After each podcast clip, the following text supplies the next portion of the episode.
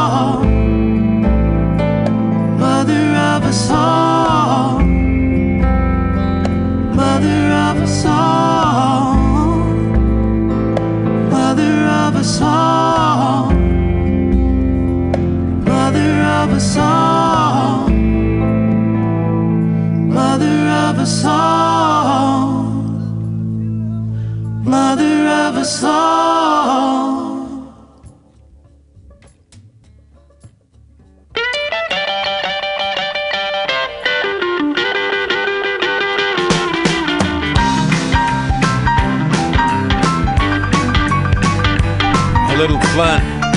Good morning, Saturday morning labor and love. Linda R.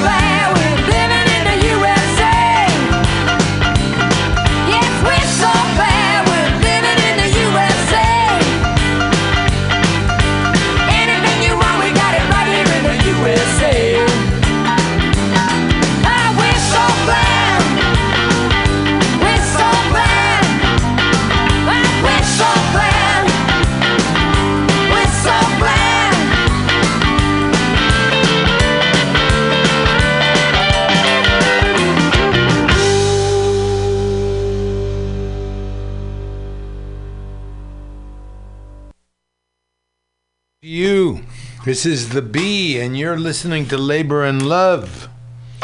And yes, wake up. We're back in the USA. We're back in the USA. And yes, our president is, yes, yeah, our president is Donald Trump. Nothing you can do about it right now. You can do something about it. On election day in November, about 18 days away now, go and turn the rascals out. Vote for labor. Vote for workers. We've got a little bit of uh, election analysis. Prop 11, I think, is the one we're going to talk about uh, today.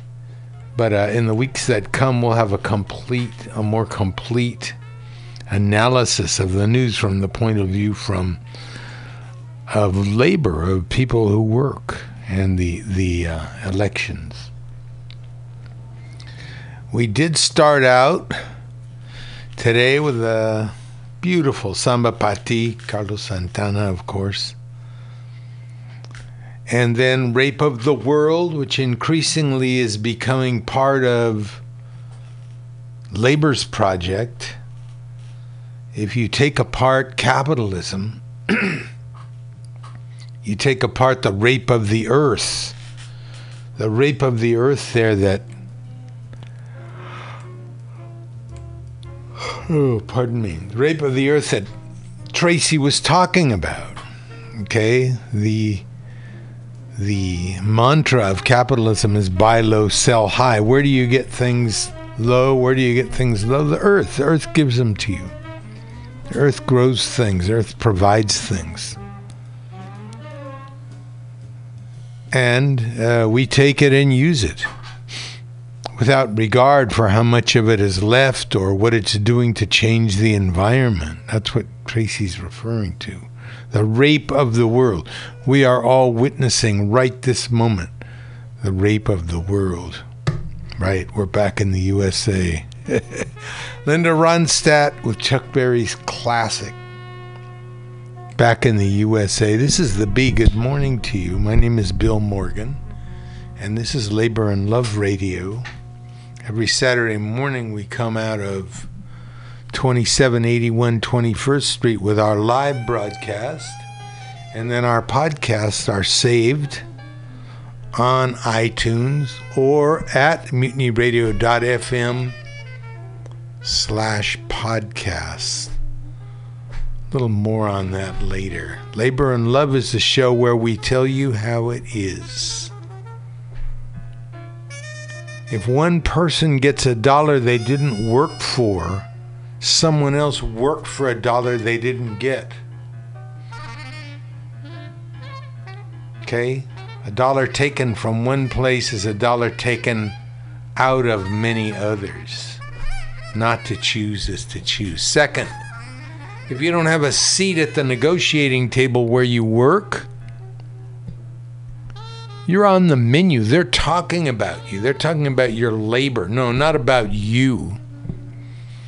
You, your wishes, lies, and dreams, your poetry. They're talking about your life. The time of your life equals labor. Labor is the amount of work you have to do to survive. The problem is that that labor is someone else's labor. Someone else is trying to make a bunch of money, and they've got you working for a limited amount, and they take off part of what you produce. They take off part of your life. An hour, two hours of your life is to make them richer. Anyway, you're on the menu, right? And never, but never let anyone into your heart who is not a friend of labor. It's a lot more than just what you think about the labor movement.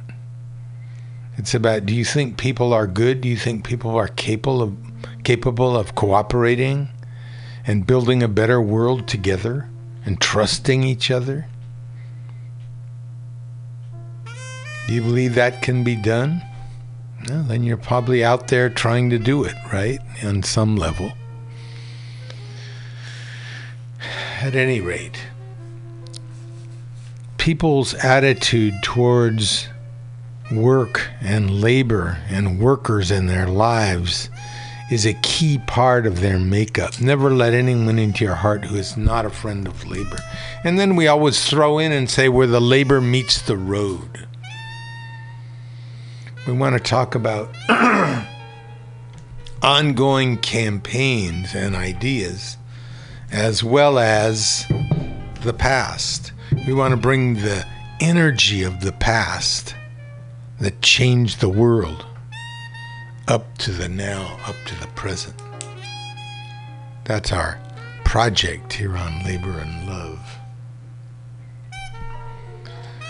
Okay, what do we got? Well, we've got uh, Radio Labor, labor news from all around the world. We've got an update on a Kentucky pension st- uh, strike against reforming the pension. Reforming the pension always means smaller benefits, right? Got news, some news about teachers and about the strike here, local two, that's being joined all over the country, from Hawaii to Boston, against Marriott hotels. Um, we've got this day in labor history. We've got some uh, Jack Kerouac today. Jack Kerouac. Culture knows no bounds, neither by time nor nation. And we've got a request. A request to end all requests. A little bit more of that later. This is a singer. This is a fine. Labor and Love makes a fine. Sarah Ogan Gunning. Sarah Ogan Gunning from the coal company, the coal country of Kentucky. Kind of a rediscovered labor singer. Go down, let's go down, let's goes. go down. Come on, friends, on and let's go down, down on the picket line. As we went down on the picket line to keep the scabs out of the mine. Who's going to win the strike? Come on, and we'll show you the way.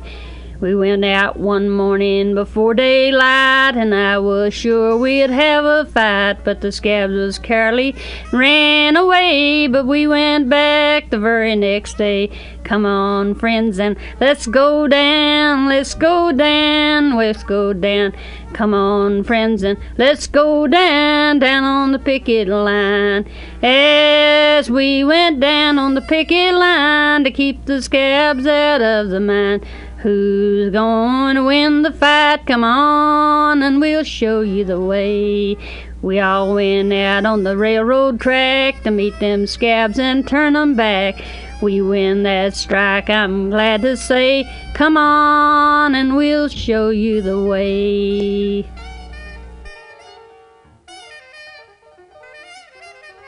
Sarah Ogan Gunning. We'll, we'll read some more about her. I just wanted to play a couple of her songs. That was Down on the Picket Line. This one is called The Battle of Mill Spring. Never compromise. Not in your work, not in your hobbies, and never with your. Uh oh. Pardon me, don't want any of that. My age was but about 16 when I joined the Jolly Band to march from San Antonio unto the Rio Grande. My captain he commanded, although he thought it right. Before we reach that station, my boys will have to fight. I saw the jumping glances, I heard them give their yell. My feelings at that moment, no human tongue could tell. I thought of my old mother, who with tears to me did say, They all to you are strangers, you'd better stay away. Perhaps you have a mother, likewise a sister too, and maybe so a sweetheart to grieve and mourn for you. If this be your condition, although you rock to roam, I tell you by experience you'd better stay at home. Go tell my little sister to not weep for me. Never again by the far side will I rock her on my knee, and never again will I sing to her those songs I used to sing. Her brother's lying bleeding at the Battle of Mill Spring. Go tell my aged father 'twas in death I prayed for him. I prayed that I might meet him in a world that had no end. I am my father's only son, my mother's only joy. She wept with tears of anger o'er dying soldier boy.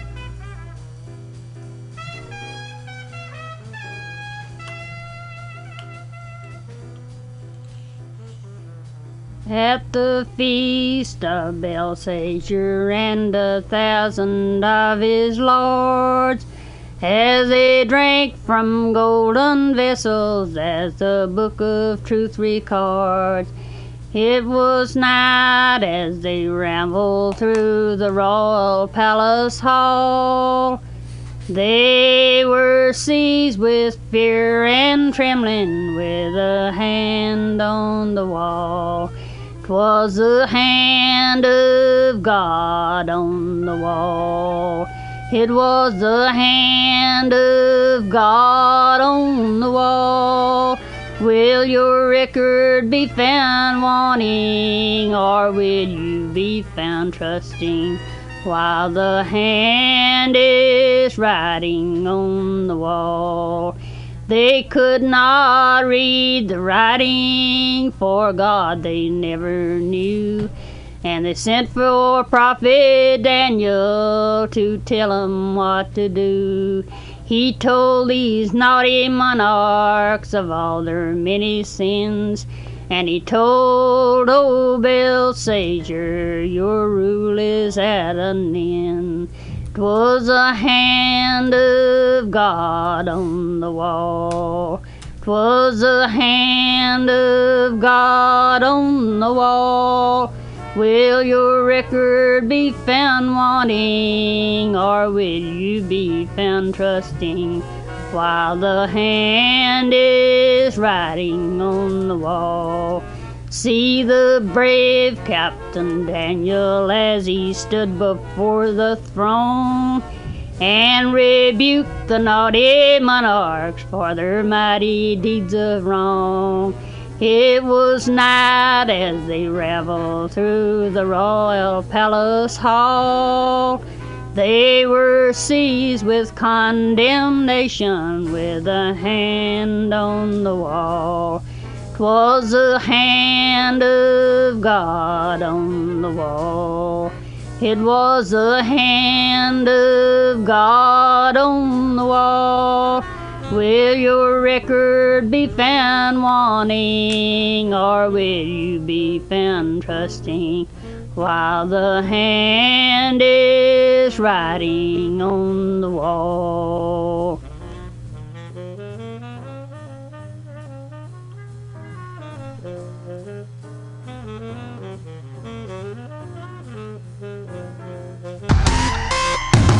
This November is the most important election of our lifetime. And yes, people say that every year. But this time, it's actually true. So Pod Save America is heading out on the road Florida, Texas, Pennsylvania, California. to talk to the candidates and activists and voters.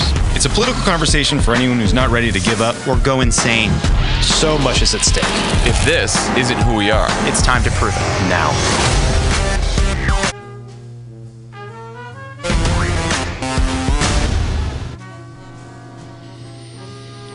Okay, we had some. That was a. That was from an outfit. called the Podcast for America. You can check that out. How important it is that everyone votes. Sarah Ogan Gunning. Okay, played some songs of hers.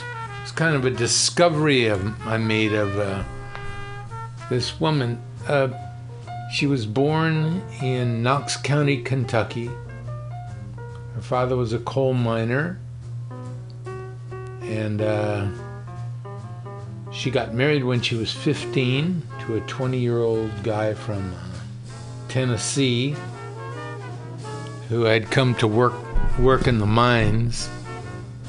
They eloped and they had uh, Sarah had several children, but all this time she was working. She was a, a folk singer, sort of overshadowed by uh, an older aunt, I believe, or cousin.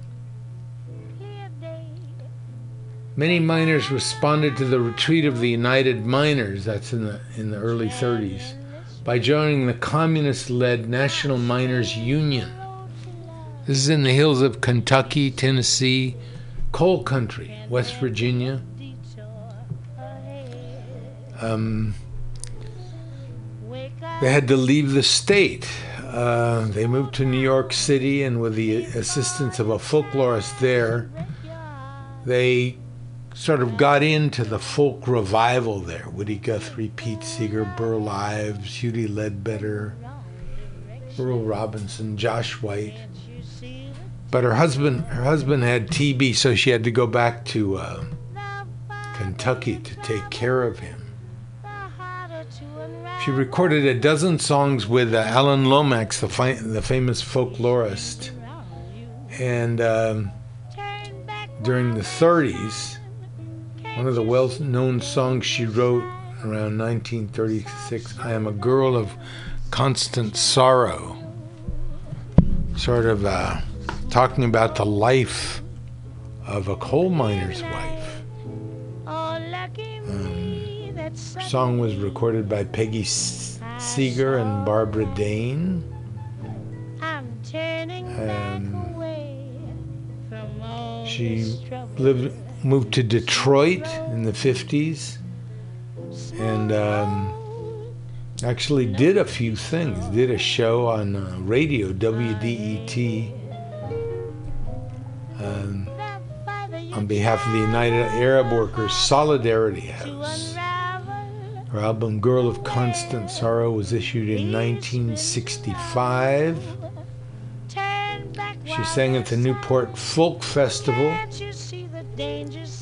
and uh, Folk Festival in Chicago, University of Chicago Folk Festival in 1965. Died in uh, the 1960s. Sarah Ogan Gunning. Okay? Kind of a, a rediscovered voice here. Smooth a roll. Okay. No details. Let's talk about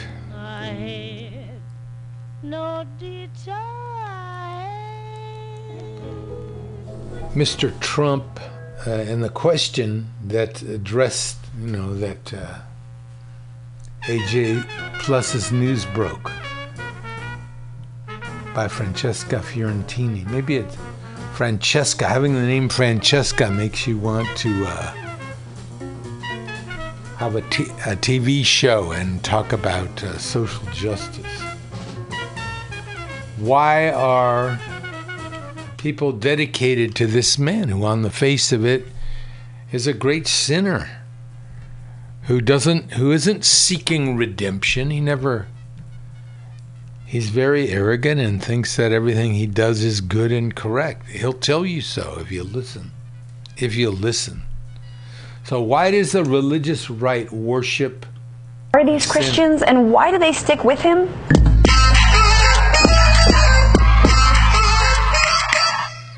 While many wait on Trump staffers or ranking Republicans to break with the alt president, there's a group of loyal Trumpists you'd think would be more positioned to jump ship on his morally bankrupt leadership the religious right.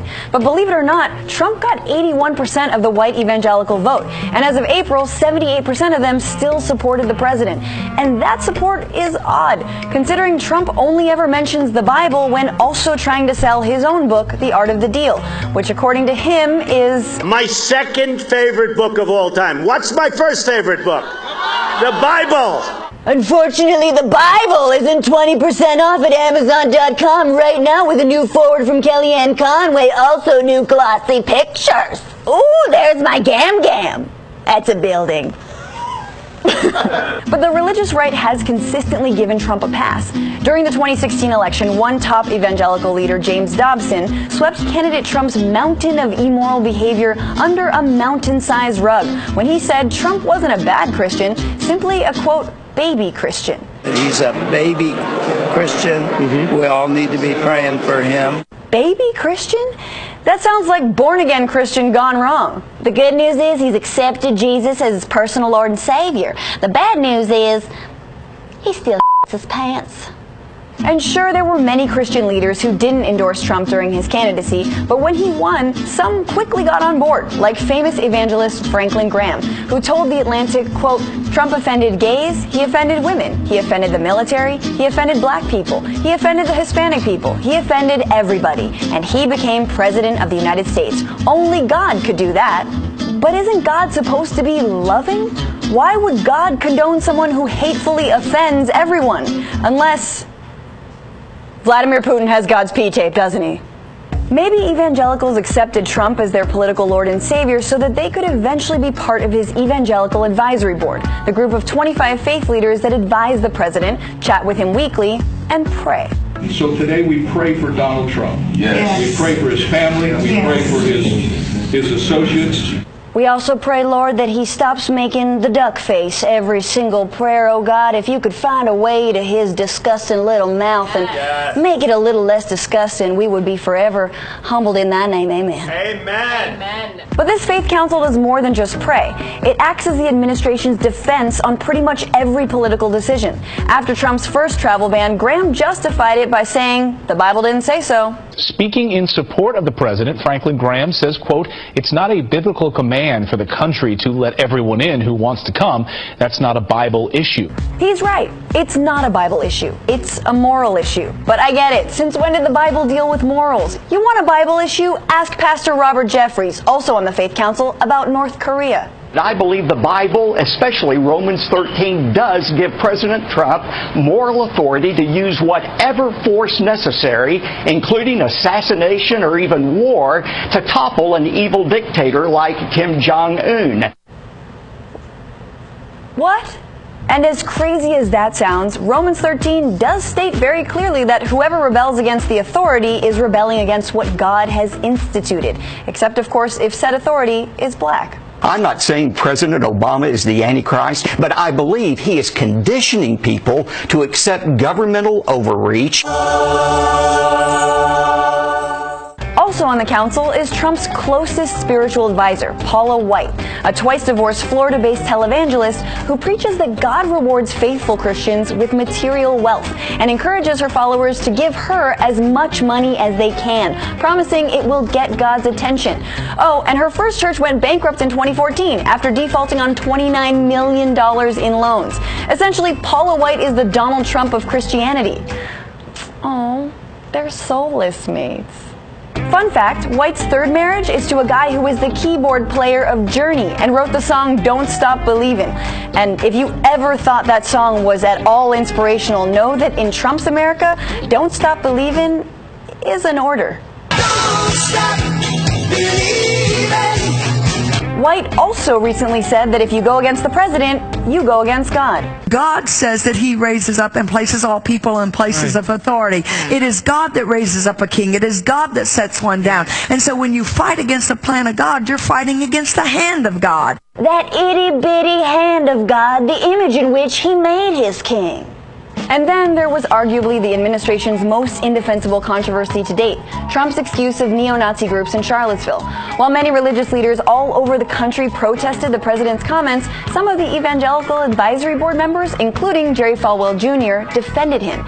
In fact, only one representative stepped down in protest. But meanwhile, Trump's business councils disbanded over the same remarks. That means the CEOs of corporate America have stronger morals than this country's Christian leaders. And that really speaks to the importance of having an HR department. Evangelicals might answer to God, but CEOs answer to Cheryl. And when it comes to Nazis, Cheryl does not around. The question that still remains, though, is why? Why do these purported Christians stick around and keep defending a lusting, gluttonous, greedy, sloth like, wrath filled, envious, prideful? Is that all the seven deadly sins? Anyway, that guy. It's because they want something in return. They want their fundamentalist president to implement their fundamentalist agenda. Now that ultra conservative Gorsuch is in the Supreme Court and Trump has nominated another 55 conservatives to federal judicial positions, they'll want an overturn of Roe v. Wade, same sex marriage, and hey, maybe rewrite the tax code to make swindling the working class on TV prayer shows even more lucrative. And all they have to do is keep pretending Trump is their second favorite savior. Thanks for watching, everybody. Please remember to subscribe right now. And also let us know in the comments what you think a true Christian would do in the face of a Donald Trump presidency. And or what your favorite retrograde passage of the Bible is. You know, if you're into atheism and stuff. Anyway, bye. Okay, uh, Francesca Fiorentini. Uh, why does the religious right worship a sinner? Uh, an open question. Of course, the answer is that he represents them uh, culturally. And all those people who say they are Christians, uh, in order to worship a man like this, I mean, it's it's worship. It's it's faith. Trump is a faith leader a lot of his backers don't care about you know what he said five years ago or what he said yesterday and walked back on today or who he slept with or what he did anything with they care about his representation as a cultural figure like William Jennings Bryan. Bryan, of course, was a man of conscience. Trump is not, but the attraction is the same. Uh, Huey Long is another Trump like figure. Um, Huey Long, the governor of and a senator from the state of Louisiana who controlled the politics in that area and used a lot of uh, vicious tactics to do it. Nothing that hadn't been done before in uh, politics, but he did it with swagger, and uh, he did it with a gigantic ego. Finally, he was assassinated, I think, by a an angry husband of, of a woman that uh, Huey Long had meddled with.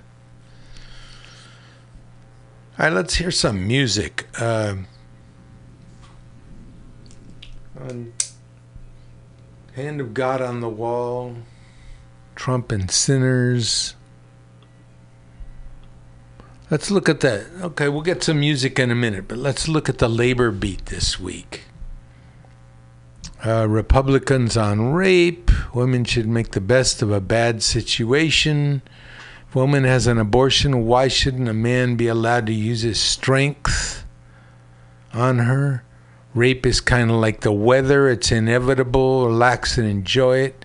In an emergency room where they have rape kits, women get cleaned out. Even when life begins in that horrible situation of rape, it's something that God intended to happen. yes, as long as it's not happening to you and uh, you've got the world set up so it won't happen to you. We talked about the pay raise at Amazon that turned out not to be a pay raise at all. This is about uh, pension reform in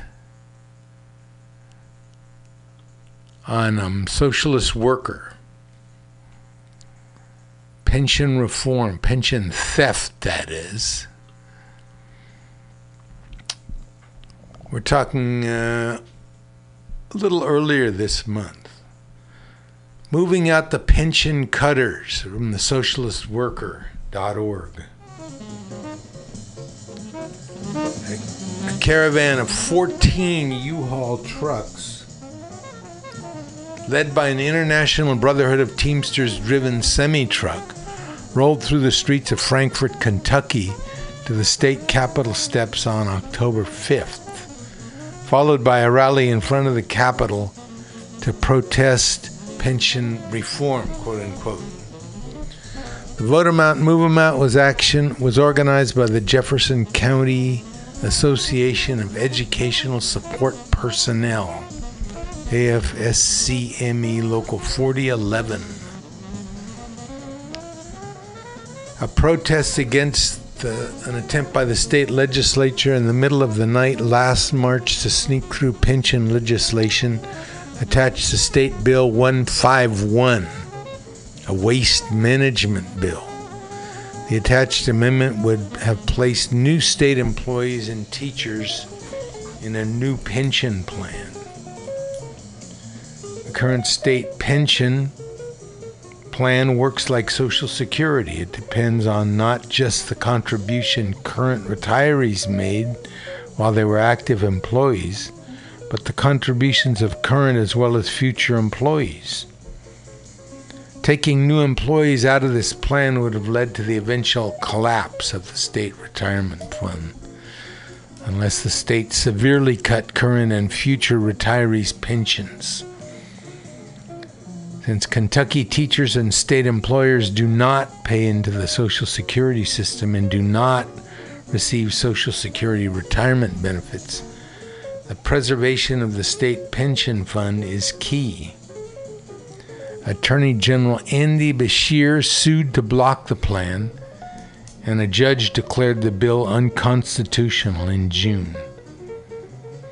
Now, teachers and state employees are fighting to keep a, few, a new version of the legislation from being passed. Okay, one of the real battlegrounds in uh, current labor management relations. One, of course, is healthcare, probably the main one, is he- healthcare as people wake up to the reality that they should have healthcare. They need healthcare and it's a right that they they should have. That's why. And the other is, of course, is wages. Fifteen dollars an hour. This is what everyone's fighting for. Is that a living wage? Could you live on that here in San Francisco or anywhere in the Bay Area? Let's say you work a forty-hour week. Fifteen dollars an hour is 120 a day times five is uh, 600 a month, maybe a little more. Could you live on that?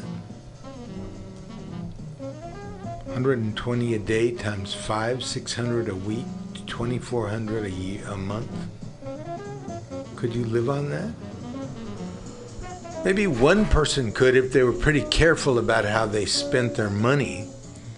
But a family? Come on, you know? Even a married couple. Um, had a niece, uh, granddaughter looking for a house. Looking for a house in Pacifica. Uh, one bedroom, $2,000, and that was a good deal. $2,000. Uh, people talk about family values, how poverty warps family values, how poverty warps everything. That's why people want higher wages so they can live. There's a, a gang leader alleged gang leader who was uh, sent to El Salvador and uh, I think was born in El Salvador, went to LA, came back and headed up one of the big gangs in El Salvador. And he was asked by a reporter, What's the cause of gang violence? What's the cause of all this? And he said, La, la pobreza, la pobreza, la pobreza. Poverty, poverty, poverty. How right he is. And we might as well talk about education too. That's another thing people are demanding. At any rate, the battle lines are drawn. They want your pension. Uh, they want you to work cheaper. They want you never to get sick, so you don't need a health plan. But if you do need a health plan, they don't want. They want to give you the cheapest, crappiest one they can. So all these, this is where the battle lines are drawn. Retired teacher Sue Ellen Caldwell showed her first paycheck from 1971 with a deduction for retirement. That deduction was on every check she received over her years of teaching. Her message to Governor Matt Bevin and the legislature was I paid for my retirement and it belongs to me, not to the state. See, how did they ever get control of our pension anyway? How did our employers get control of our pensions?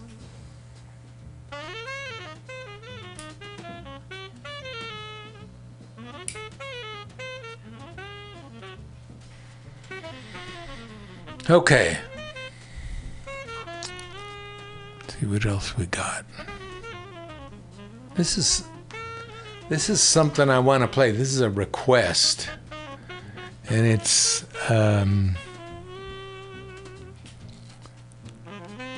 it's about a band called Saint Paul and the Broken Bones, and I want to look up and see if we can find out a little about them. They're from the South, and it's a uh, a soul band. Let's see. St. Paul and the Broken Bones is an American eight piece soul band based in Birmingham, Alabama, United States, that formed in 2012. The band is composed of, and it gives the names uh, of the various band members. They have released three albums and two EPs while touring internationally. A vocalist and the bassist met in the mid 2000s while playing Birmingham as part of a, an alternative soul outfit, The Secret Dangers. The two began working around, working together. Uh, they in 2013 they recorded a full-length album, Half the City. Um, so they're a band that's active, and I want to play one of their songs. I got a request from uh, Mr. E.J. Coleman. I hadn't heard of this band. And I got a request this morning. We're going to hear him. This is first time. Today you heard Sarah Sarah Ogan. And you're going to hear St. Paul and the Broken Bones. This is for you, Earl.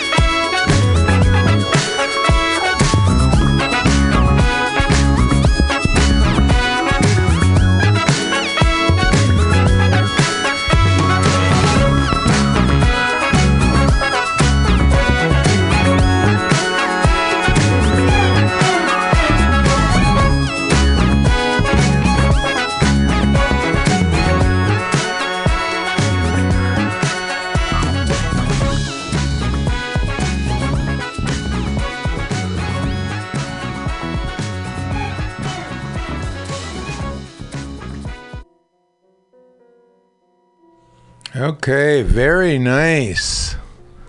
Very tight. Let's take a look at the lyrics. It's called Got It Bad. It's by St. Paul and the Broken Bones. Southern Pack at the Southern Green, everybody telling that Southern thing, but we can't go. No petals in the pine with the hollow teeth, screaming hallelujah from the factories, but we can't know. Caught four devils at the maker phones, telling all the saints that they were wrong, but they can't know. Choking on the smoke inside their lungs, screaming for the mercy of the burning ones, but I know it's too late.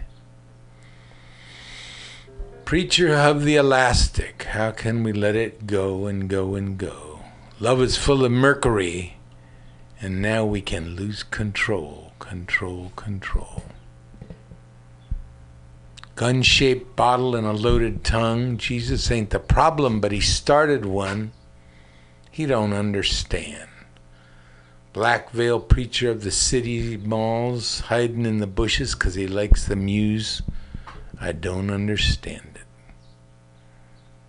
Southern pack of the Southern Green, everybody's selling that Southern thing, but I can't go. Oh no. Where are we going? We're lost. I can't tell you the cost for the continental fruit toast. Okay, so it's got it bad as kind of a protest against elastic preachers. Preachers whose Christianity is like the one we just heard on Francesca's show. Um, Mr. Trump is a baby Christian.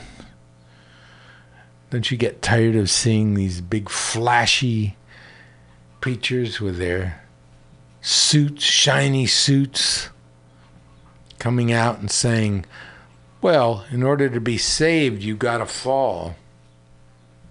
In other words, do whatever you want,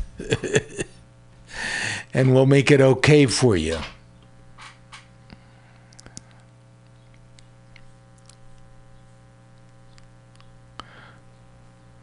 Okay. There's a lot of talk now about Social Security. In fact, we just talked about a situation where the workers, teachers, don't have Social Security. That was my case too. As a teacher, we never had Social Security uh, until very late, and I can't remember the exact reason. Um, at any rate, this is Robert Reich, who's a professor, was Secretary of Labor, now is a professor at U, at Berkeley, and uh, kind of a theorist of uh, liberal left wing. They're not socialists, but uh, here's what Reich writes: um, Republicans like to make a big stir, a big alarm about Social Security and Medicare, that we're spending too much money on ourselves.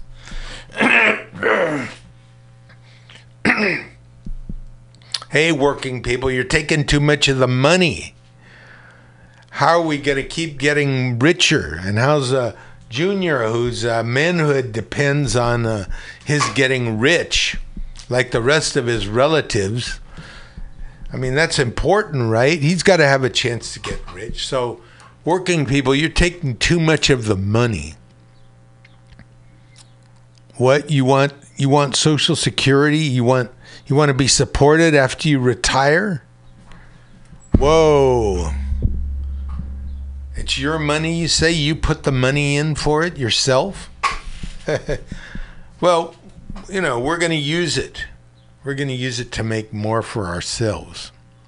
Here's the article Republicans would love to get rid of Social Security and Medicare, but they can't because Social Security and Medicare are among the most popular of all federal programs. Besides, most Americans have been paying into them their whole working lives and depend on them. So, how will Republicans attempt to end these programs by doing nothing to save them? The trustees for Medicare and Social Security say Medicare will run out of money by 2026 and Social Security will run out by 2034. But that doesn't have to be the case.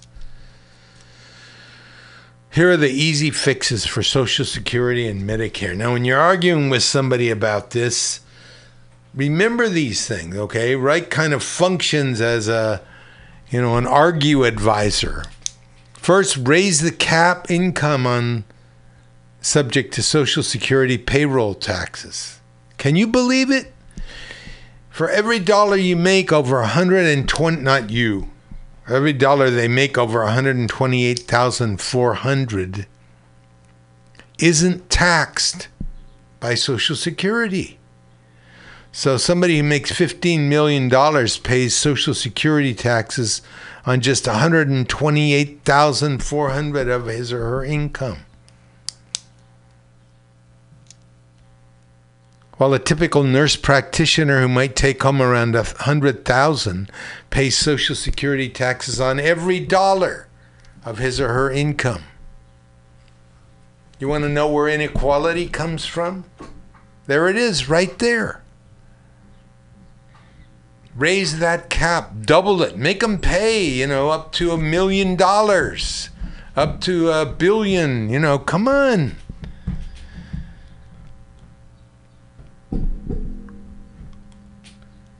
To help rein in Medicare costs, allow the government to use its huge bargaining power to negotiate lower drug prices. Why doesn't the government do this anyway? Big Pharma has gotten legislation barring the government from negotiating lower br- drug prices. No, we don't want you to negotiate. We want to set the price. We'll just set the price. That legislation should be repealed. And of course, Big Pharma is going to scream and say they don't have enough money to spend on research. They already spend more on advertising, marketing, and lobbying than they do on research.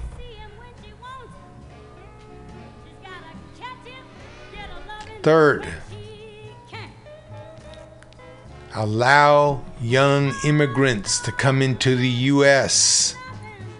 Basic reason why Social Security and Medicare are running out of money is the American population continues to age and live longer leaving a relatively smaller working population to pay into Social Security and Medicare. What to do? Allow in more young immigrants. Immigrants and their children are the fastest growing segment of the working population, already contributing billions in payroll taxes every year. Instead of shooting, shutting immigrants out, allow more into the country that will help secure the future of Social Security and Medicare. It isn't rocket science.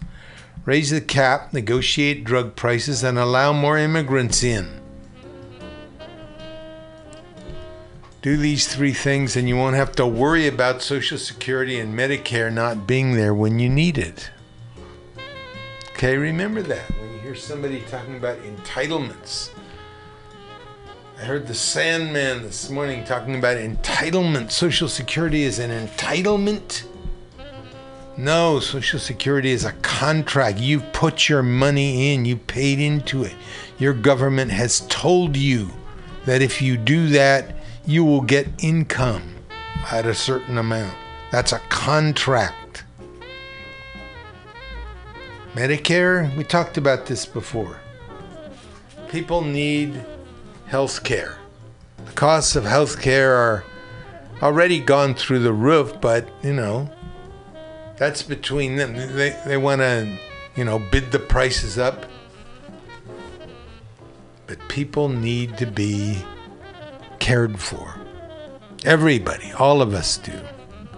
And the problem, of course, is that those with enough money don't have to worry about it. They don't have to worry about higher wages, about retirement. They don't have to worry about hospitalization. They don't have to worry about their families having enough to eat. Okay. Social Security and Medicare, three things that. Okay, let's see. I don't think we've had radio labor, had we? Okay. The Radio Labor World Report every every week we bring you the World Report from Radio Labor. Here we go.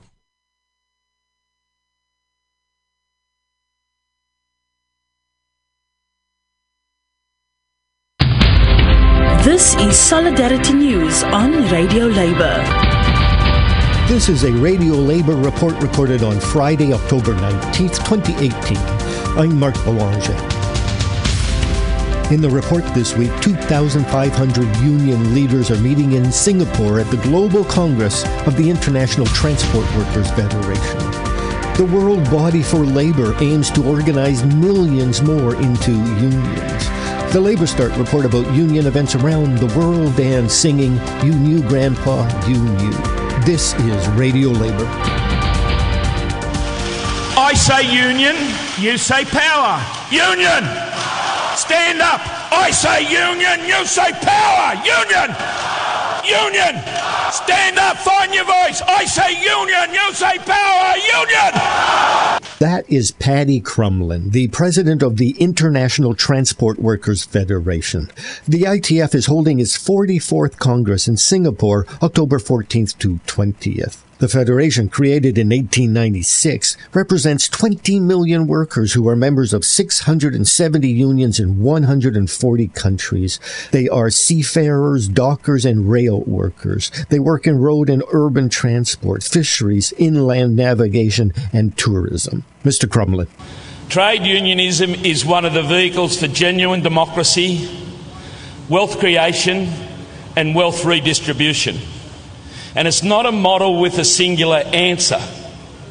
There is as much answers as there is in the diversity of our family, in our gender, in our cultures, in our ethnicity, and in our ages. The thing about the ITF is it brings people together on the basis of redistribution and fairness and peace and functionality in a world that is looking for political leadership, spiritual leadership, and a values driven resurgence. At a time when there's nothing more critical with global warming, with the redistribution of the wealth polarised around economic and commercial elites, with the failure of the political process, and the determination by people all over the world of no trust in their political leaderships, we stand together in a way that our diversity makes things happen. We're proud about who we are. We're proud about our differences. Our differences bring us together.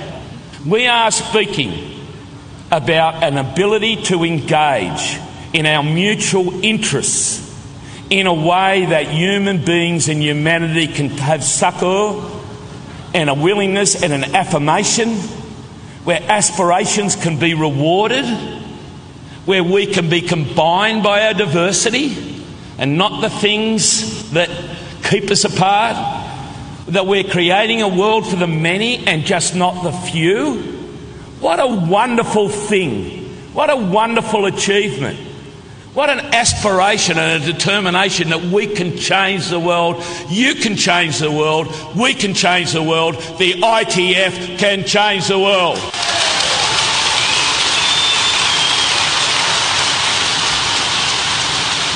If the world is going to address the major issues facing it, more and more workers will need to organize themselves into labor unions. That's the message Sharon Burrow, the General Secretary of the International Trade Union Confederation, conveyed to delegates attending the Congress of the International Transport Workers Federation in Singapore the ITUC is the global body which represents national labor centers such as the AFL-CIO in the United States and the Ghana Trades Union Congress. Ms. Burrow. We need a new social contract. We need to change the rules to see that slavery is eliminated, that informal work is formalised, that universal social protection is guaranteed with minimum living wages, collective bargaining and safe work across the world for all workers. That's the foundations of a new social contract for the rest of the century. Our unions are on the front line fighting for a just world. Peace with more and more conflicts every day and a military spend greater than World War II. This is offensive to us. Democracy in the face of increasing authoritarianism and dictatorship. In fact, we are sadly lacking the progressive, thoughtful, inclusive political leadership that we need around the world, and we must fight to bring it back. Human and labour rights in the face of corporate greed, living wages and inequality in a world that's three times richer than it was just 20 years ago, but with all the profits going to the 1%. That's not on, not on our watch. And of course, universal social protection where our brothers and sisters and their family have nothing, no security. Gender equality, marriage equality, fights against racism and xenophobia promoted by the extreme right, and against the mindless privatisation the corporate world is driving in their own interest in a context with few governments that we can trust. This is a big set of challenges. As a consequence, the global workforce is in trouble, with the majority of people in insecure, unsafe, and indeed low paid work. We know that this model of globalisation hasn't only failed working people, it's failing the economy. The IMF, the OECD, the ILO, their research confirms inequality is real and it's a global economic risk as well. Even multilateralism is in trouble as a result of the unfettered power of traditional corporations now joined by digital businesses. When some of our CEOs are calling for new capitalism, whatever that means in terms of negotiating a settlement, we're on that train. The global rules of the economy must change. When you see digital businesses now joining to break down direct employment, it all must change. We have a simple message. Neoliberalism is over. When the greed and the savagery of the combination of the mega rich and fascism of the far right converge, their only power is if we let them drive the fear amongst working people and their families that they seek to do. When we turn on each other, brothers and sisters, we actually lose our own humanity. And our shared values, our shared values, stand as a bulwark against this evil. And that's why I know we will win. Organising the power of workers to change the rules. Organising, organising, organising. Change the rules!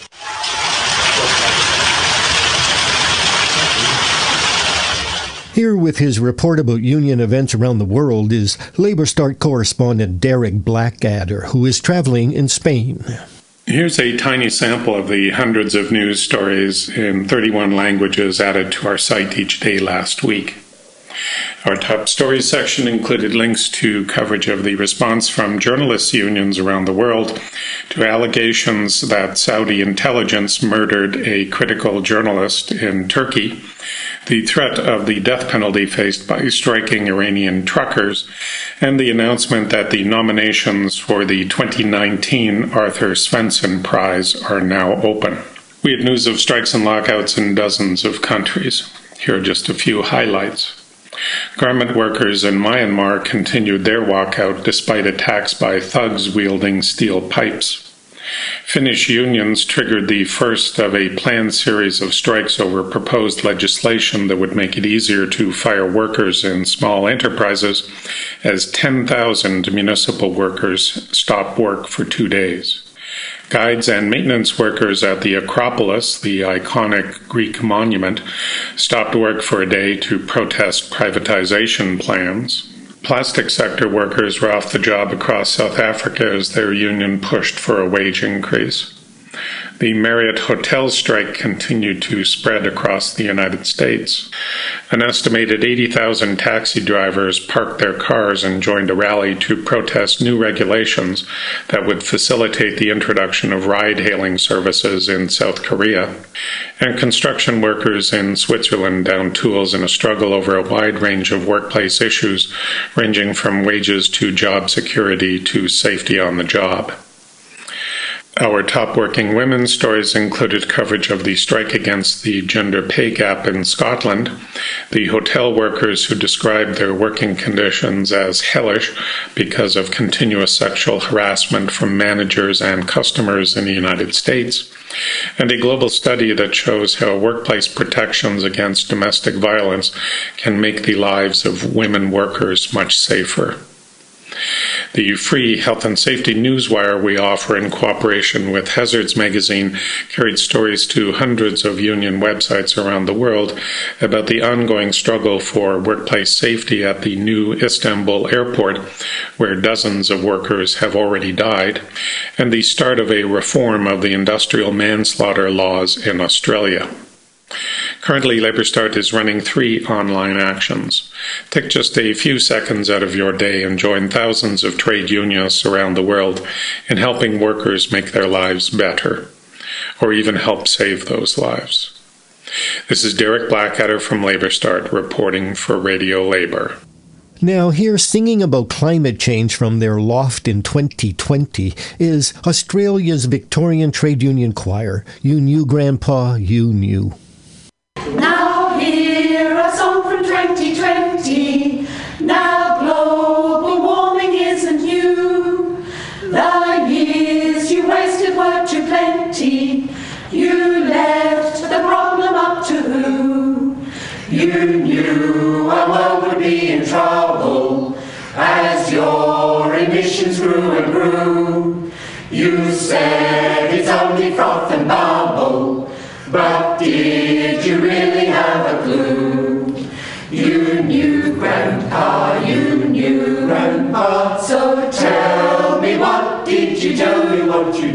You knew, Grandma, you knew, Grandma. So tell me, what did you do?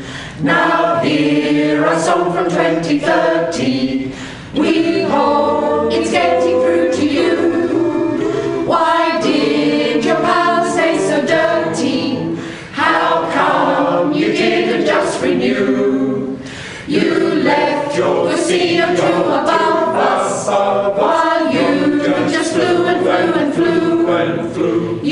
Chose a funny way to love us, to leave a greenhouse warming brew. You knew, Grandpa, you knew, Grandpa. So tell me, what did you tell me what you do? You knew, Grandma, you knew, Grandma. So tell me, what did you do? Now hear a song from 2040. Sit up and listen to our view that you were selfish and were naughty to leave a world in such a stew. You knew the temperature was rising. You hoped that it might stop at two. It's more, and so it's not surprising that we can put the blame on you. You knew, Grandpa, you knew, Grandpa. So tell me, what did you tell me what you do? You knew, Grandma, you knew, Grandma. So tell me, what did you do?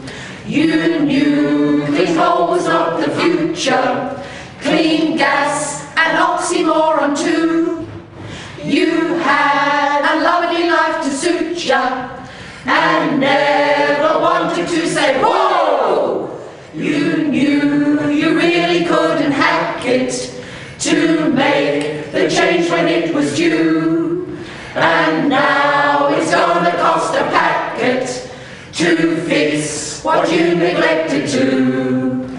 You knew, Grandpa, you knew, Grandpa. So tell Tell me what you do. You knew, Grandma, you knew, Grandpa. So tell me, what did you do?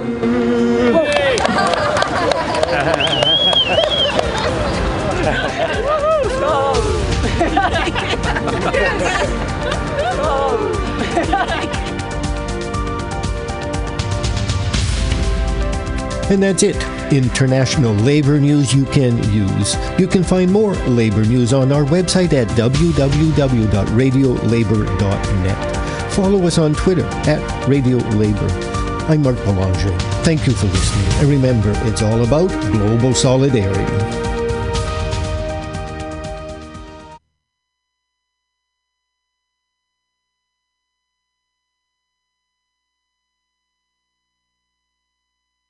Global solidarity, uh, we knew.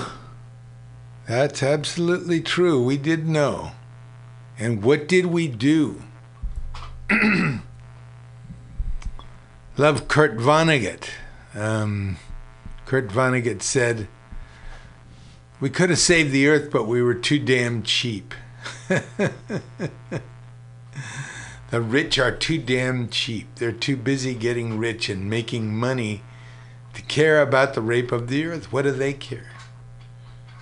They can live in gated communities where uh, the raging, hungry mobs won't get at them. At least that's what they think.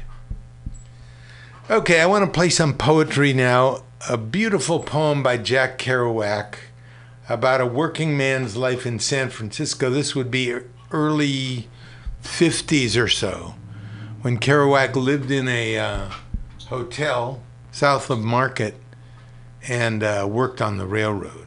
October in the railroad earth. Steve Allen on piano.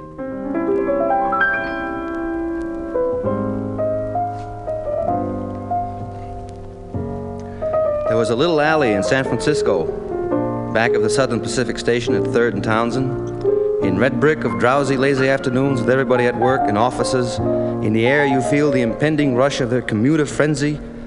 As soon they'll be charging en masse from market and Sansome buildings on foot and in buses and all well dressed through working man Frisco of walk up truck drivers. And even the poor grime bemarked Third Street of lost bums, even Negroes so hopeless and long left east, and meanings of responsibility and try that now all they do is stand there spitting in the broken glass, sometimes 50 in one afternoon against one wall at 3rd and Howard. Is all these Millbrae and San Carlos neat necktied producers and commuters of America and steel civilization rushing by with San Francisco Chronicles and green call bulletins, not even enough time to be disdainful. They've got to catch 130, 132, 134, 136, all the way up to 146 till the time of evening supper in homes of the railroad earth, when high in the sky the magic stars ride above the following hot shot freight trains. It's all in California. It's all a sea. I swim out of it in afternoons of sun hot meditation in my jeans with head on handkerchief on brakeman's lantern or, if not working, on book.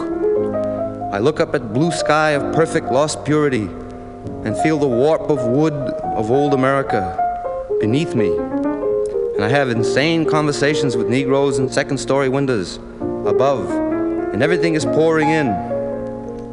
The switching moves of boxcars in that little alley, which is so much like the alleys of Lowell, and I hear far off in the sense of coming night that engine calling our mountains. But it was that beautiful cut of clouds I could always see above the little SP alley, puffs floating by from Oakland, or the gate of Marin to the north or San Jose south. The clarity of Cal to break your heart. It was the fantastic drowse and drum hum of lum mum afternoon, nothing to do. Old Frisco with end of land sadness. The people, the alley full of trucks and cars of businesses nearabouts. Nobody knew or far from cared who I was all my life, 3,500 miles from birth, all opened up, and at last belonged to me in great America. And now it's night in 3rd Street. The keen little neons, and also yellow bulb lights of impossible to believe flops the dark, ruined shadows moving back of torn yellow shades like a degenerate China with no money. The cats in Annie's alley. The flop comes on, moans, rolls. The street is loaded with darkness. Blue sky above with stars hanging high over old hotel roofs and blowers of hotels moaning out dusts of interior. The grime inside the word in mouths falling out tooth by tooth. The reading rooms tick tock, big clock with creak chair and slant boards and old faces looking up over rimless spectacles, bought in some West Virginia or Florida or Liverpool, England pawn shop long before I was born. And across rains, they've come to the end of the land sadness, end of the world gladness. All your San Francisco will have to fall eventually and burn again. But I'm walking, and one night bum fell into the hole of the construction job where they're tearing a sewer by day. The Husky Pacific and Electric youths in torn jeans who work there, often I think of going up to some of them, like, say, blonde ones with wild hair and torn shirts, and they say, You ought to apply for the railroad. It's much easier work. You don't stand around the street all day and you get much more pay. But this bum fell in the hole. You saw his foot stick out. British MG, also driven by some eccentric, once backed into that hole. And as I came home from a long Saturday afternoon local to Hollister out of San Jose, miles away across verdurous fields of prune and juice joy, here's this British MG backed and legs up, wheels up into a pit, and bums and cops standing right outside the coffee shop. It was the way they fenced it, but he never had the nerve to do it due to the fact that he had no money and nowhere to go, and oh, his father was dead, and oh, his mother was dead, and oh, his sister was dead, and oh, his whereabout was dead, was dead. But and then at that time also, I used to lay in my room on long Saturday afternoons listening to Jumpin' George with my fifth Tokay, no tea, and just under the sheets laugh to hear the crazy music. Mama, he treats your daughter mean. Mama, Papa, don't you come in here, I'll kill you, etc. Getting high by myself in room glooms, and all wondrous knowing about the Negro, the essential American, out there, always finding his solace, his meaning in the Fellaheen street, and not an abstract morality. And even when he has a church, you see the pastor out front bowing to the ladies on the make. You hear his great vibrant voice on the Sunday afternoon sidewalk full of sexual vibratos saying, Why, yes, man, but the gospel do say that man was born of woman's womb. no, and so. By that time, I come crawling out of my warm sack and hit the street. When I see the railroad ain't gonna call me till 5 a.m. Sunday morning, probably, for a local out of Bay Shore. In fact, always for a local out of Bay Shore. And I go to the whale bar of all the wild bars in the world, the one and only Third and Howard. And there I go in and drink with the madmen, and if I get drunk, I get the girl who come up to me in there one night, I was there with Al Buckle, said to me, You want to play with me tonight, Jim? And I didn't think I, I didn't think I had enough money. And I told this to Charlie Lowe, and he laughed, said, How do you know she wanted money? Always take the chance that she might be out just for love, or just out for love. You know what I mean? Don't be a sucker. She was a good-looking doll. And she said, How would you like to ulyuku with me, Mon? And I stood there like a jerk. In fact, bought drink, got drink drunk that night in the 299 club. I was hit by the proprietor, the band breaking up the fight, before I had a chance to decide to hit him back, which I didn't want to do anyway. And out on the street, I tried to rush back in, but they had locked the door and were looking at me through the forbidden glass in the door with faces like undersea. I should have played with her shoo-doo-doo-doo-doo-doo-dookie.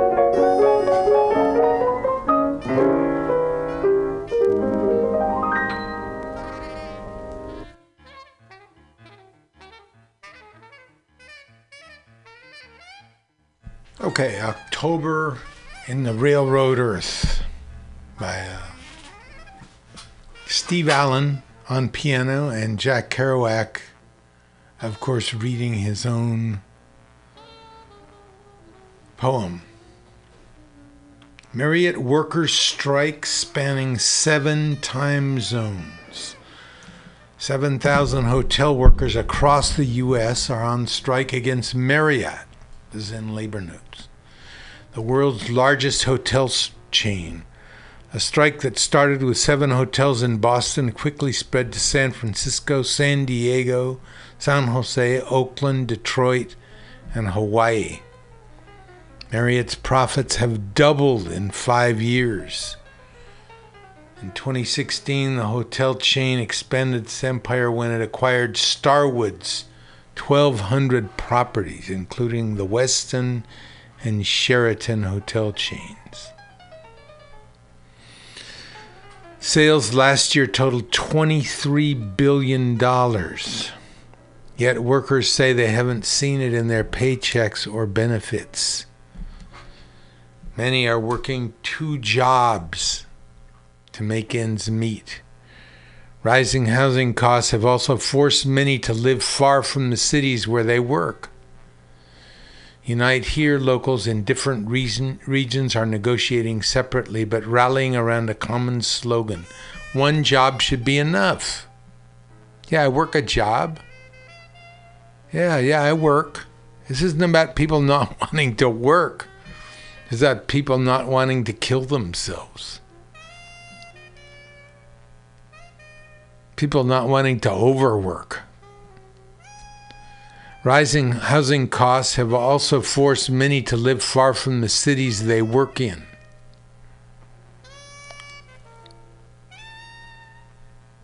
I can't drive two and a half hours each way, says Courtney Leonard, who works at the Westin Boston waterfront. It's awful. I'm 28, newly married, and I feel like my life is on hold. Two and a half hours each way to get to work. 1,500 Marriott employees at seven hotels launched the first hotel strike in Boston's history on October 3rd. Okay, let's keep in touch with that one. That's as of, of October 19th. If you see the picket line and you've got a minute, honk your horn. Let them know you're with them, okay? Take them some water, right? Go and stand there. Go and walk with them. Marriott workers strike. Now, there's a lot of talk about voter suppression, right? How do voter ID laws keep people from voting? This is from Franchesca on Decoded, the Decoded Franchesca.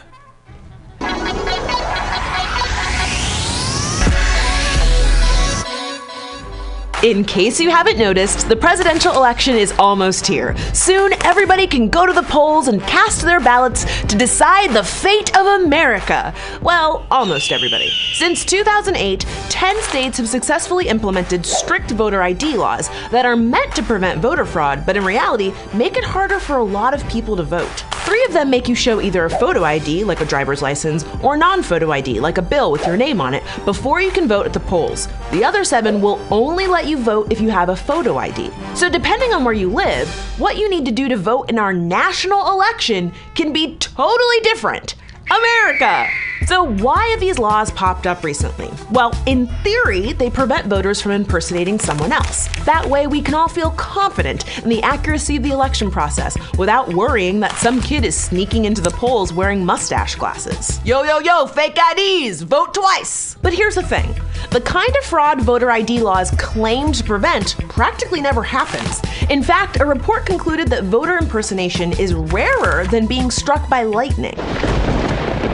Even FoxNews.com reported that this kind of voter fraud rarely happens. Wait, did I just agree with Fox News? Oh my god!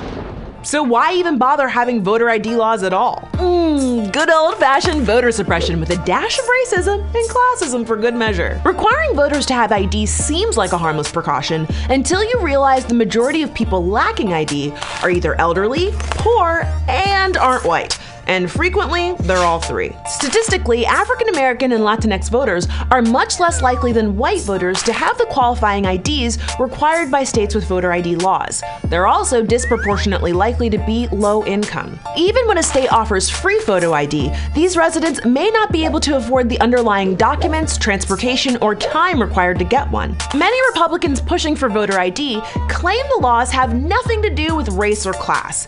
But in 2013, North Carolina County Precinct GOP Chair Don Yelton told The Daily Show that if the state's new voter ID rule hurts a bunch of lazy blacks who just want the government to give them everything, so be it. Tell us how you really feel, Don. And speaking of North Carolina, they passed a law that imposed strict photo ID requirements on voters, in addition to ending voter registration outreach programs that historically increased black voter turnout.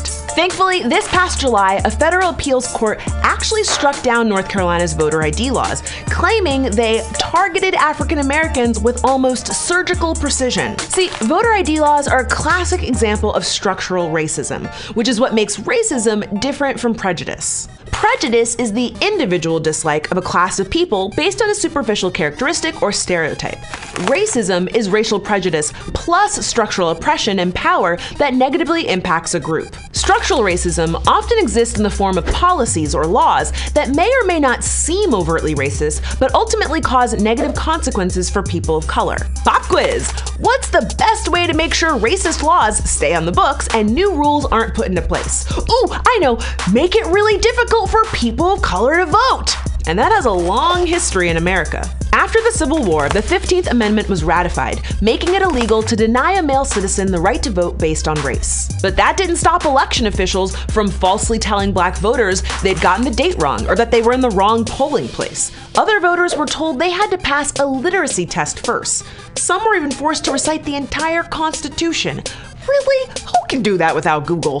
Fast forward to the civil rights movement in the 1960s. After the violent attack by state troopers on peaceful activists protesting in Selma, Alabama, the Voting Rights Act of 1965 was passed, which explicitly made voter discrimination illegal. Because of the act, turnout of black voters increased tremendously. Of course, not everyone was happy about this. Some states took issue with Section 5 of the Voting Rights Act, which required states with a history of voter discrimination to seek federal approval before making changes to voter laws. This was basically the federal government's way of looking at states who've been shady towards voters in the past and letting them know, we see you.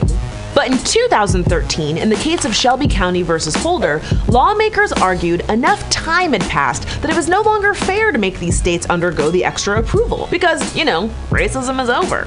The Supreme Court agreed. So after Shelby versus Holder, states like Alabama were free to change election laws without approval from the Justice Department, and many of them took advantage of this to create the voter ID laws we see today. Justice Ruth Bader Ginsburg, who dissented from the decision, said, "Throwing out pre-clearance when it has worked and is continuing to work to stop discriminatory changes is like throwing away your umbrella in a rainstorm because you are not getting wet." And when it comes to racism, it's still raining a lot. So, why does all this matter? Well, beyond ensuring every American has the right to vote, the key to ending structural racism is by replacing it with a better structure. It isn't just about people changing their racist behaviors, although that's certainly part of it. It's also about reassessing the way those behaviors get written into the very laws on which our country stands. And if you're not sure what you need to do to vote in your state, our friends John and Hank Green put together a great YouTube channel called How to Vote in Every State. You should also check out MTV's ElectThis.com to learn more about the election. We'll put links to both sites in the description box so you can make sure your voice is heard this November. Thanks for watching. We'll see you next time right here on Decoded.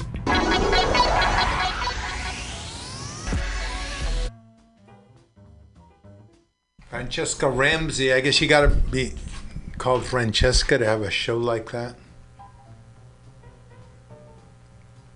Okay, we had uh, Jack Kerouac and his uh, October in the Railroad Earth.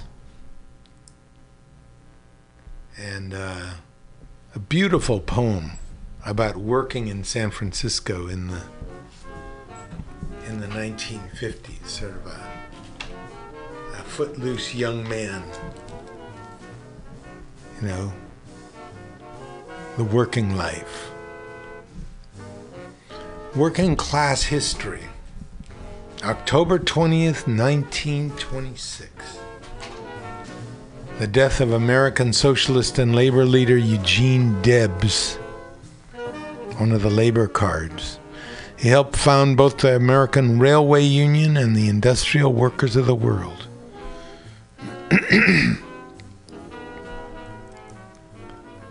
was jailed in 1919 for opposing World War I. He received nearly a million votes while in prison when he ran for president. Working class history. On this day, October 19, 1915, Jewish baseball player, longshoreman, oil worker, and communist Sam Nahem was born in New York to Syrian migrant parents. He became a professional pitcher in 1938, played for the Dodgers, the Cardinals, and the Phillies, volunteered for military service in World War II, supported racial integration in baseball, and he was blacklisted during the McCarthy years. Resigned from the Communist Party after the Soviet invasion of Hungary. Became an active workplace militant leading a historic strike of Chevron Chemical and getting involved in the Standard Oil strike in Richmond. He remained a committed socialist until his death in 2004. On this day, October 19, 1920, Sylvia Pankhurst was arrested and charged with attempting to raise sedition in the Navy by editing and publishing two articles in the October 16th issue of the Workers' Dreadnought. Discontent on the Lower Deck, which was based on a letter from a young Navy rating called Springhall and published under the pseudonym of Gunner. Sylvia Pankhurst.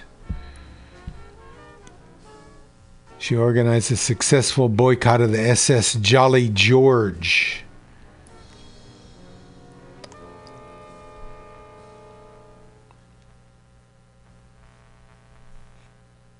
On this day in October 19, 1920, the Korean independence movement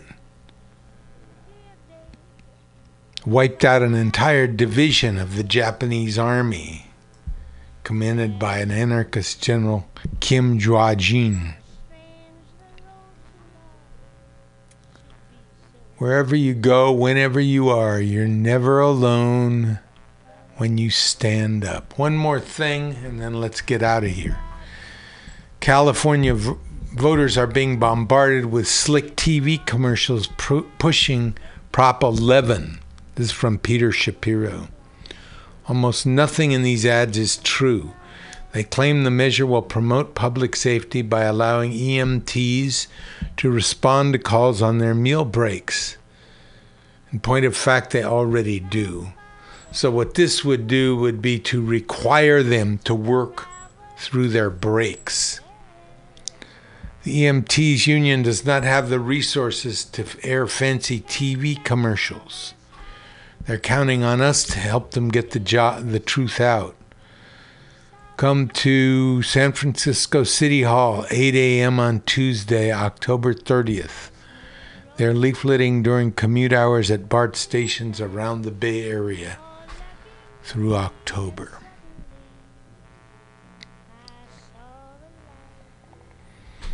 All right.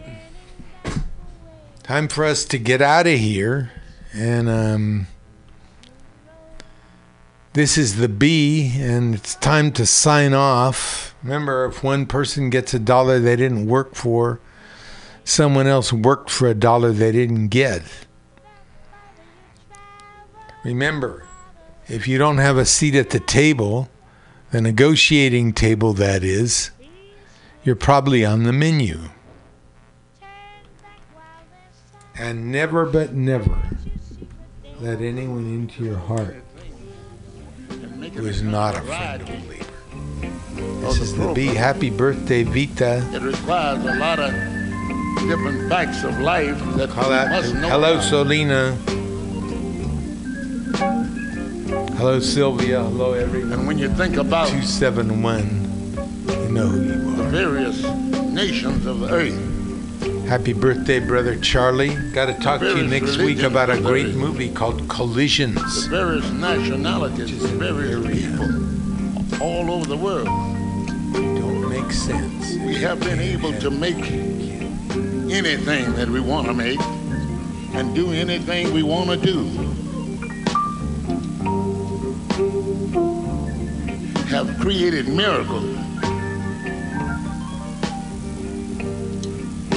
But it don't make sense when we can't make peace. Bye bye to Earl. You know, you made everything else. Wise men, great men from every nation in the world, all the countries in the world, have all kinds of conventions and festivals. Spend all the money. Suppose you had to spend half as much money on trying to make peace as you have been making war. Wouldn't have to worry about nothing but it don't make sense. It don't make sense. It don't make sense when you can't make peace.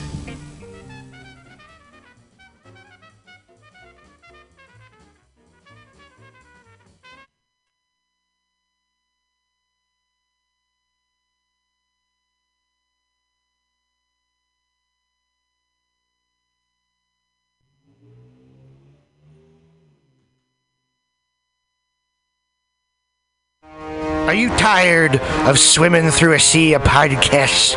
Are ye on a raft without a paddle? Well, gather around me, sea dogs, and get aboard me pirate ship as we set sail for the seas of mutinyradio.fm. From there, you can captain your own pirate ship as you sail through over 44 different shows for all of your listening pleasures. They've got live comedy to small business advice, LGBTQ friendly to sports, vinyl to gutter punk. MutinyRadio.fm has the best programming the internet ocean has to offer you. I bet my peg leg on it, or I ain't scurvy shit faced McRat.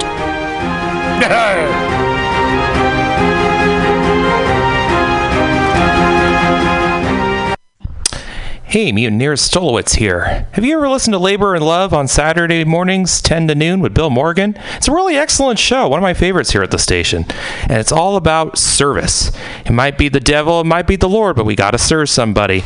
And Bill understands the virtue of service as the heart and soul of the labor movement better than a lot of people I know. And it's one of the reasons I love to listen to him.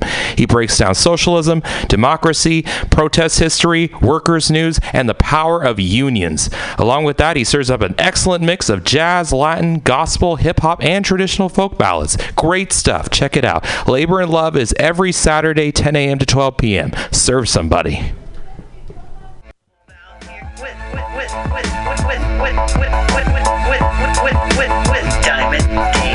Let the life flourish. Find that common thread.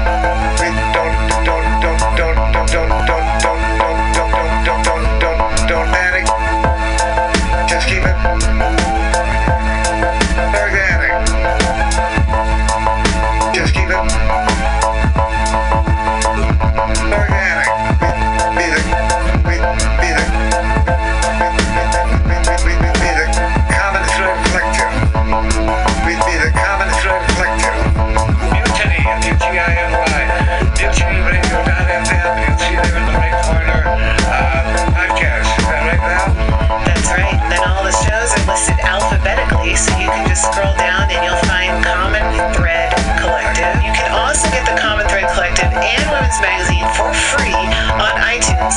Unfortunately, the only weird part is because there's so many comedy shows at this station, we're actually under the free comedy section.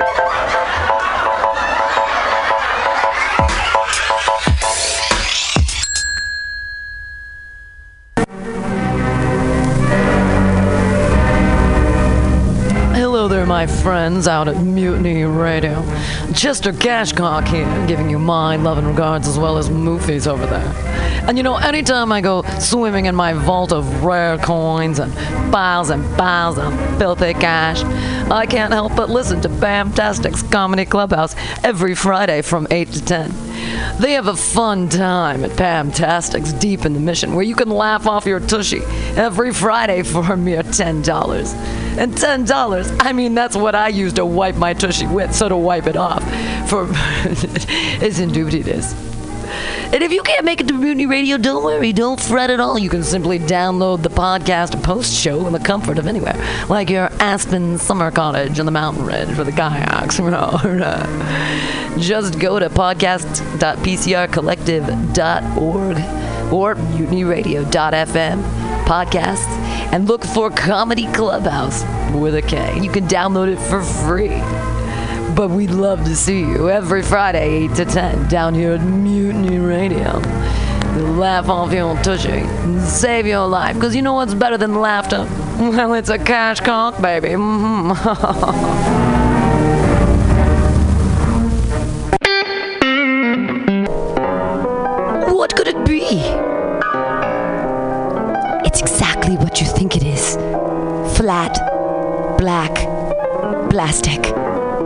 vinyl, records, round, played, mixed.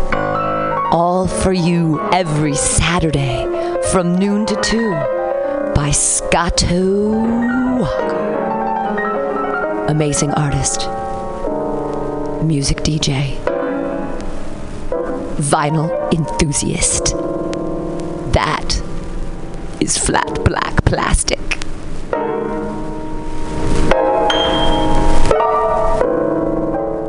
my name is Breakfast, and I'm running for Chancellor of the United States of America.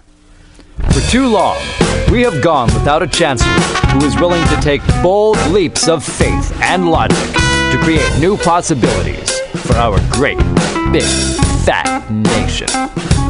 As your Chancellor, I will balance the budget on the head of a pin, give entertaining speeches, have scandalous affairs, write strongly worded letters to unpopular foreign leaders, look good on camera, end all hunger, crime, abuse, war, disease, disasters, sadness, depression, oppression, repression, suppression, transgression, obsession, expression, impression, regression, and digression by signing pieces of paper that express my disapproval of such things.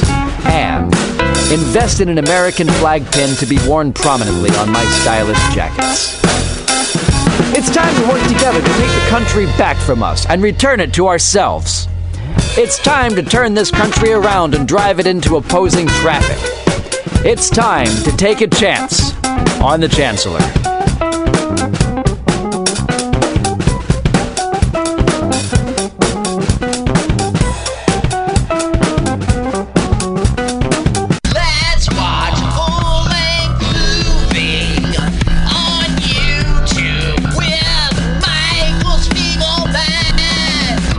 I'm Michael Spiegelman. And I am Carl, not Spiegelman. Join us every Sunday, 2 to 4 p.m. Pacific Standard Time on mutinyradio.fm for Let's watch a full-length movie on. YouTube. We watch the best movies that uh, aren't they good? Well, they're chosen. By Uh, here's you. his theme song again. Bye. Okay, bye.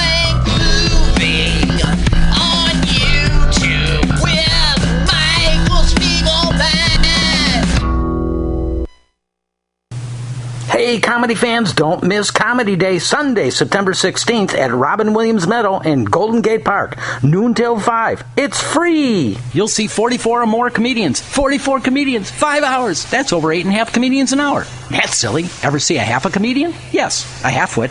Not funny, but Comedy Day will be. A guaranteed laugh a minute. Let's see, a laugh a minute times 5 hours. That's 300 jokes. That's a lot of jokes, folks.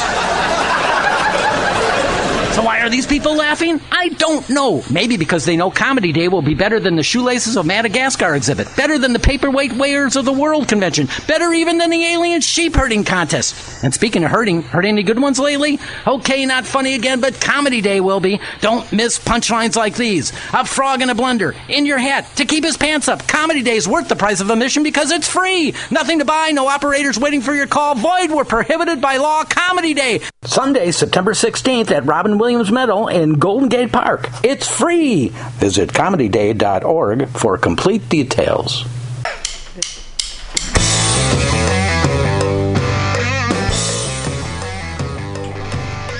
You need an awesome and underground space for an event?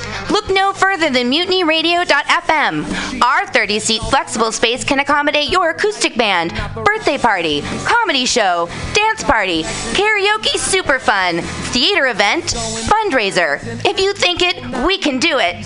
You run the door and promotion, we run the sound, space, and podcast. Rentals available Thursday, Saturday, and Sunday from 8 to 10 at Mutiny Radio FM's performance space at 2781 21st Street in the Deep Mission at 21st in Florida.